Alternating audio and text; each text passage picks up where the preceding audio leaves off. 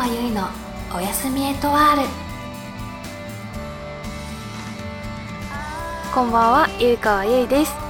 第10回目の配信でございます。なんか早い。あっという間なんか5回とかでもあっという間だなって思ってたんですけどもう10回もやるなんてなんか自分でも思ってなかったです。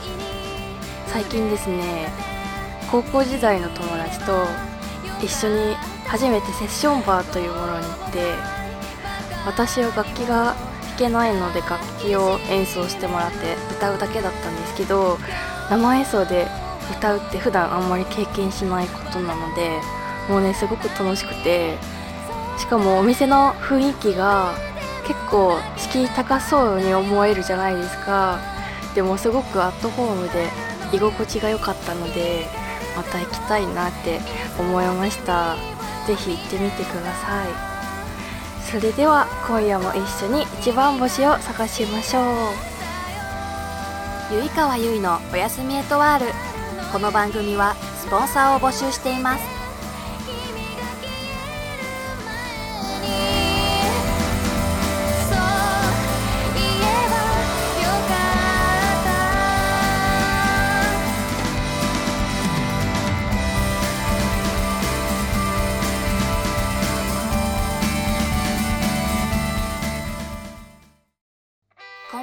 ゆいかわゆいです。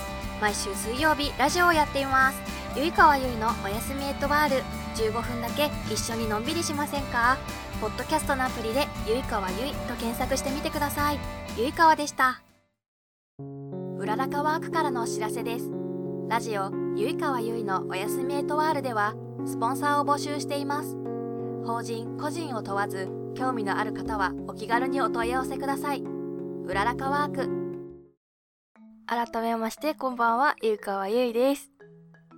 そのね最初に言ったセッションバーなんですけどなんで行くかっていうことになったか話そう話すとまず私が普段こう歌の歌を撮るアプリっていうんですかね。歌を投稿するアプリに7っていうのがあってでまあそれをそのね高校の同級生もまあ一緒にやっててでそのなんかね歌を投稿するだけじゃなくて楽器のね演奏とかもあと喋った声とかねも投稿できるんですけどそうなんか歌とね演奏をコラボしたりとかできるんですよ。でそのアプリでまあ知り合った私がこう好きな曲をよく演奏しているこうギター演奏の方がいてでその方とまあツイッターで以前こうつながったんですよ。でその方がなんかねある日セッションバーでこう働き始めましたみたいなツイートがあってあこれちょっと行ってみたいなって思ったんですよね。なんか千葉の方なんですよ。まあでも行けなくもない距離だなと思って。まあいつか行こうと思ってたんですけどある日突然私はすごく行きたいなって思い立ってしまって それでねそう。で高校の友達もまあ一人ねこっちに上京してる子がいてまあその子も7やってるしなんならそのギターの人の演奏に合わせて歌を投稿してる曲もたまたまあったんですよ。だからあもうこの子連れて行こうと思ってまあ他にあんまり思いつく友達がいなかったのもあったんですけどそれでねその友達を誘ってセッションバーに行ってみました。ゆいかわゆいのおやすみエトワール。本当にすごいアットホームだったんですよ。だからね敷居も全然高くないなって思ったし、まあ、他のねお店がどうなのか全然わかんないんですけどその行ったお店は、まあ、場所が元八幡っていうところなんですけど、まあ、都内に住んでる人だとちょっと遠かったりもするかなって思うんですけど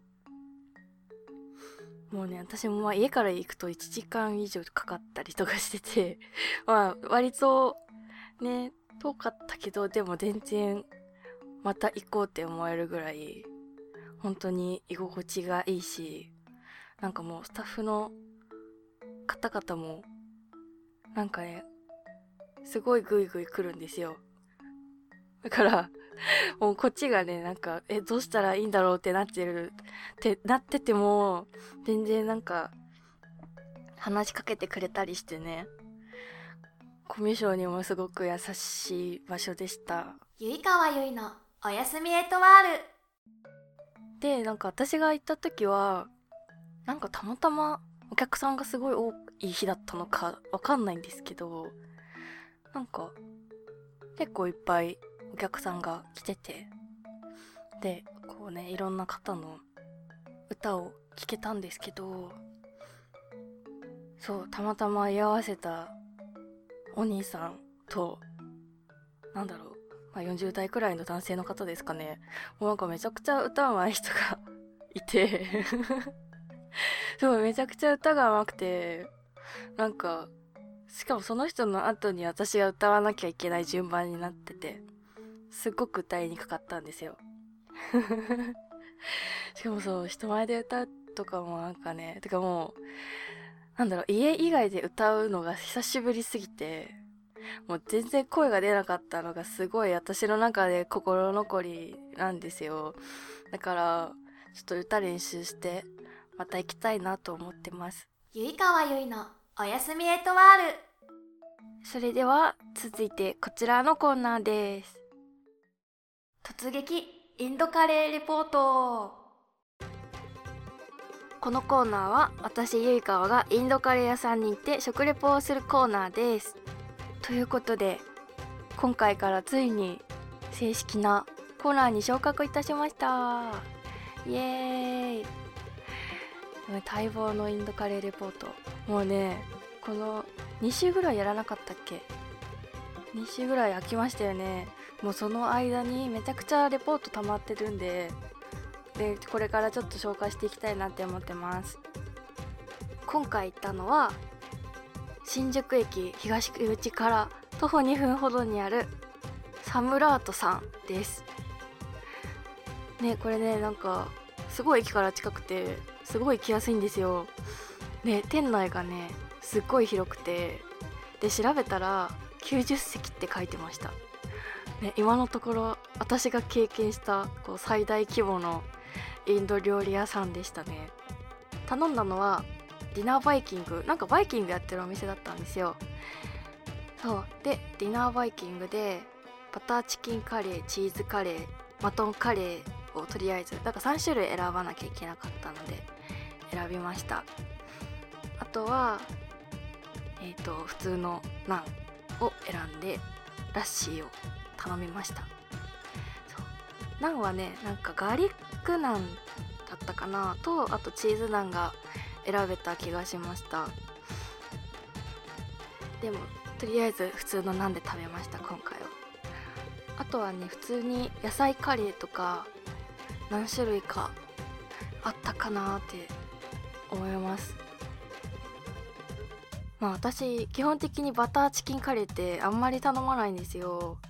っていうのもまあマトンカレーが羊の肉がねすごい好きで基本マトンカレーばっかり選んじゃうんでバターチキンって食べないんですけどなんか久しぶりにね食べたらここのバターチキンすごく美味しくてなんなら今回マトンより美味しかったなっていう記憶がありました。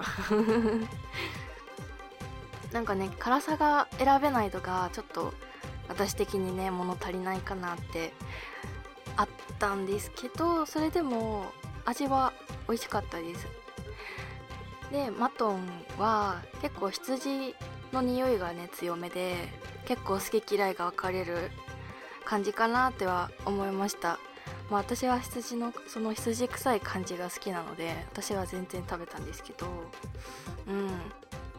あんまりね慣れてない、まあ、北海道民以外の人が食べると結構癖が強いかなって思います。あとチーズカレーっていうのがなんかこれなんだろうと思ってなんか頼んでみたんですよ。そしたらなんかねモッツァレラチーズじゃないけど結構なんかさっぱりめのチーズ角切りみたいなチーズがカレーに入ってってゴロゴロ。そう。あこういう感じで入ってくるんだって思ったんですけどまあ普通に美味しかったかな。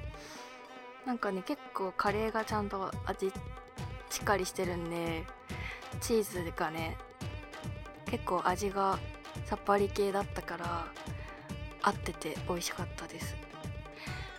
とナンがパリパリ系で結構ねサクサク食べられる感じですごく好きなタイプでした。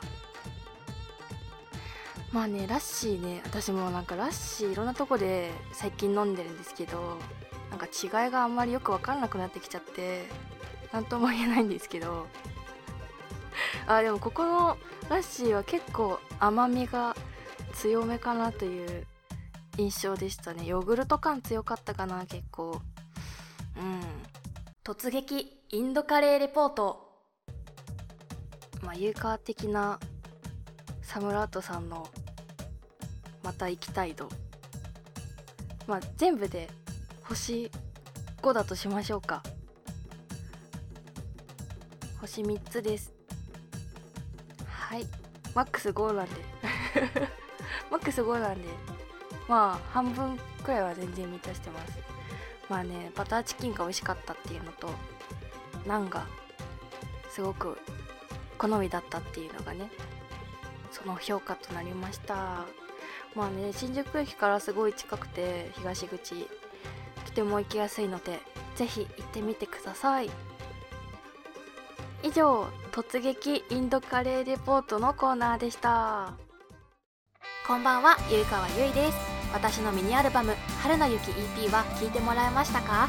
番組のオープニングテーマ「春の雪」エンディングテーマ「夕暮れすぎて恋花火」を含む4曲入りの EP で迷われレコードから全国展開しています。Amazon、HMV、タワーレコードなどの通販でも購入できますし iTunes などのダウンロード販売も行っております。感想などあればぜひぜひ番組宛てにお待ちしております。それではゆいかわでした。